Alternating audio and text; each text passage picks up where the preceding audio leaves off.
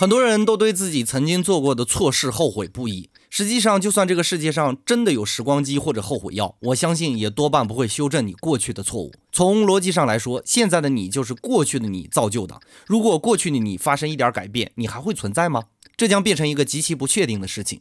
试图改变过去，有可能是消灭现在的你，所以后悔从逻辑上来说是没有意义的。有种假设正是印证了开浩的猜想，这种设想叫做香蕉皮理论。如果你回到过去干涉那些影响你出现的事件，多半会被诸如香蕉皮滑倒这样荒诞的事情所阻止，因为现在的你是既定的。如果你干涉了过去你出现的因素，有可能自己会消失，所以必须要有一些看似意外的情况，让这件事情能够自圆其说，于是你会被意外所阻挠。历史就是历史，修正历史在逻辑上是说不通的。人的眼睛长在前面是为了看前面的，不是去看过去的呀。香蕉皮理论，你学会了吗？